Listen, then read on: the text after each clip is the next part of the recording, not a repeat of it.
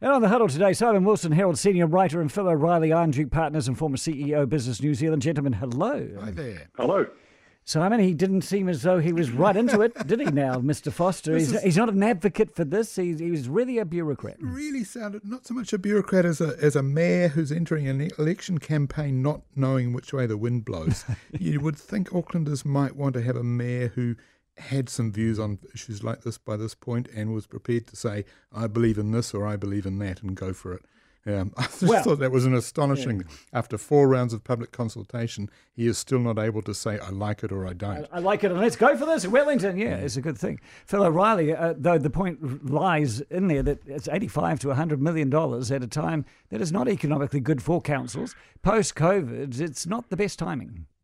Well, of course, the challenge he's also got is uh, Wellington City Council is full of anti-car ideologues, and the business community wants a more balanced approach to this. And he's, he's caught, a, caught between a rock and a hard place a bit, uh, poor old Mayor Foster, because he's having to run a run a line that the council wants him to run, or the council, some of the council laws want him to run, and the business community is saying, "Can we have some more balance?" I don't think anybody would suggest that you shouldn't have more public transport options and more walking options in Wellington. You've already got a lot of them.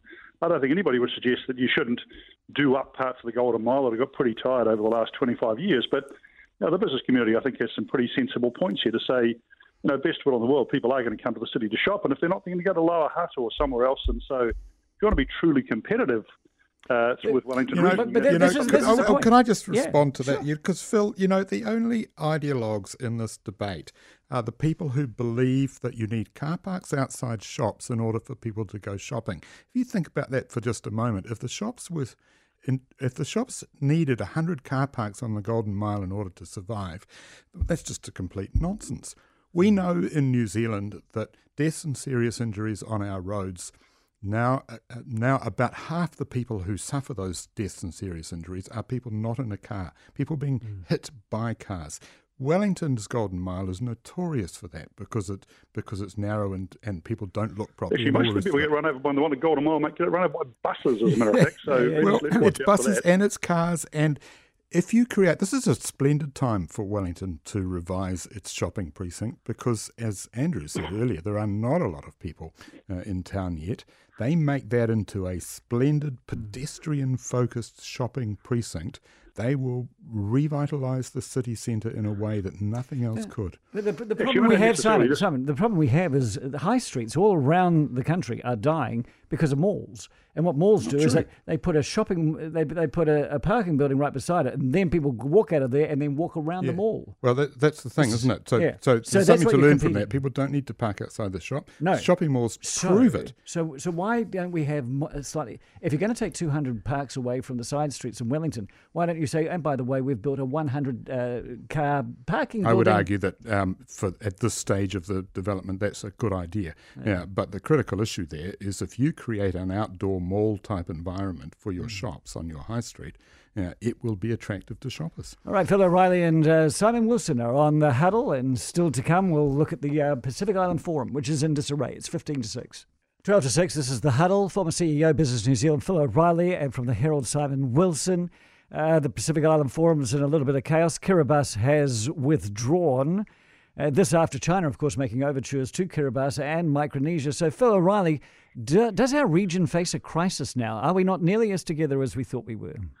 I don't think it's a crisis. What, what I think is happening is the Pacific's starting to find their own space and their own muscle and their own worldview in a much more aggressive way than they were previously. And I think that's a good thing, as a matter of fact. And we make a mistake when we think the Pacific's all the same, of course. We, we lazily think that. In fact, there's lots of very significant differences between different Pacific nations. And it just goes to the challenge, I think, that not just New Zealand, but also Australia, the United States, Japan, and others, the larger powers in the region have, to actually start treating these people seriously, to take it seriously, engage with them properly, less of the slogans, less of the less of the sort of uh, dodgy, uh, not dodgy, but less of the shallow aid that we tend to throw around, unless you engage with them properly. And I think that's actually the solution. It's not a crisis. Yeah.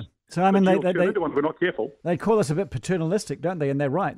Uh, I think they're right. I think Phil's absolutely right in everything he said there. It's not it's not one homogenous block. Um, it's not clear that um, I I think it's insulting and paternalistic to uh, say that Kiribati is acting as a puppet of China in this. Um, they uh, they appear to have an, a range of reasons why they are upset. Uh, and they need to be dealt with internally in the Pacific. Um, and New Zealand needs to be helpful. But, but, but why, when I say paternalistic, uh, what I'm saying is that Australia, what they're saying is that New Zealand and Australia think that the Pacific Island Forum just rubber stamps their decisions, and the other guys, this is what we're up to, okay, guys, because we're the big boys. Yeah, I think there's for some time now there's been some pushback against that. Yeah, but as Phil says, uh, it's not it's not one block. It, many different voices yeah. in there. We need to be actively now, engaged with all of them. Now, I don't know whether you guys heard the interview at the beginning of the hour. This is from the College of Nurses, and they want to start a campaign to double the number of practicing nurses that can be produced. And they put a funding model to the Ministry of the Health, and the Ministry of Health said no. And then the next minute there was some media, and then Health New Zealand was created, and then they say yes. And they talked about the frustration, Phil, the frustration uh, of getting a good idea through bureaucracy is holding this country back.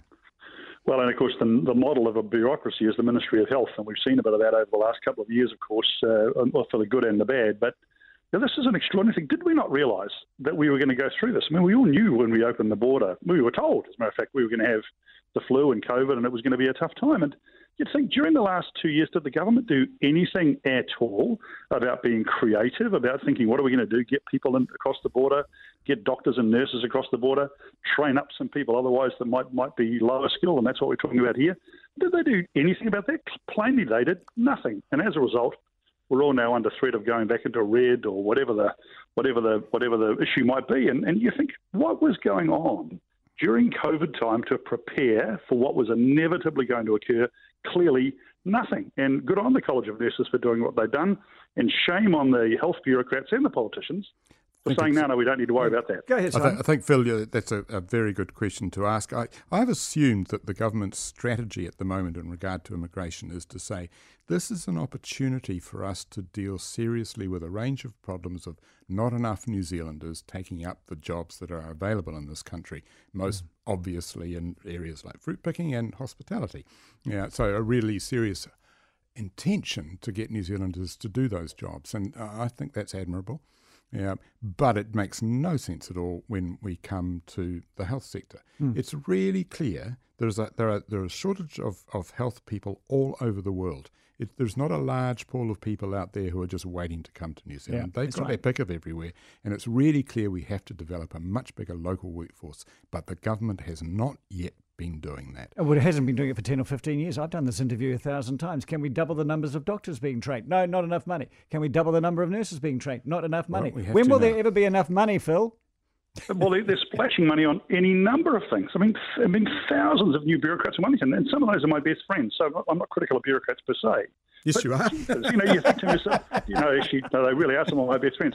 But yeah. the, the, the, you just think, really, where was the where was the horsepower to say, actually, we're going to focus mm. on the health sector because we know that that is creaking and we know it's going to get a lot worse than the border opens. We all knew this. This was going on in the public conversation. Tell you what, Phil, reckon there's what a good sign there. Um, you know, um, Rob Campbell sitting there um, with the Health Advisory Board, and I think the government structural changes to health are long overdue. And if anything's going to make a difference, that has please, to. Please, please. And I thank you, Simon Wilson and Phil O'Reilly.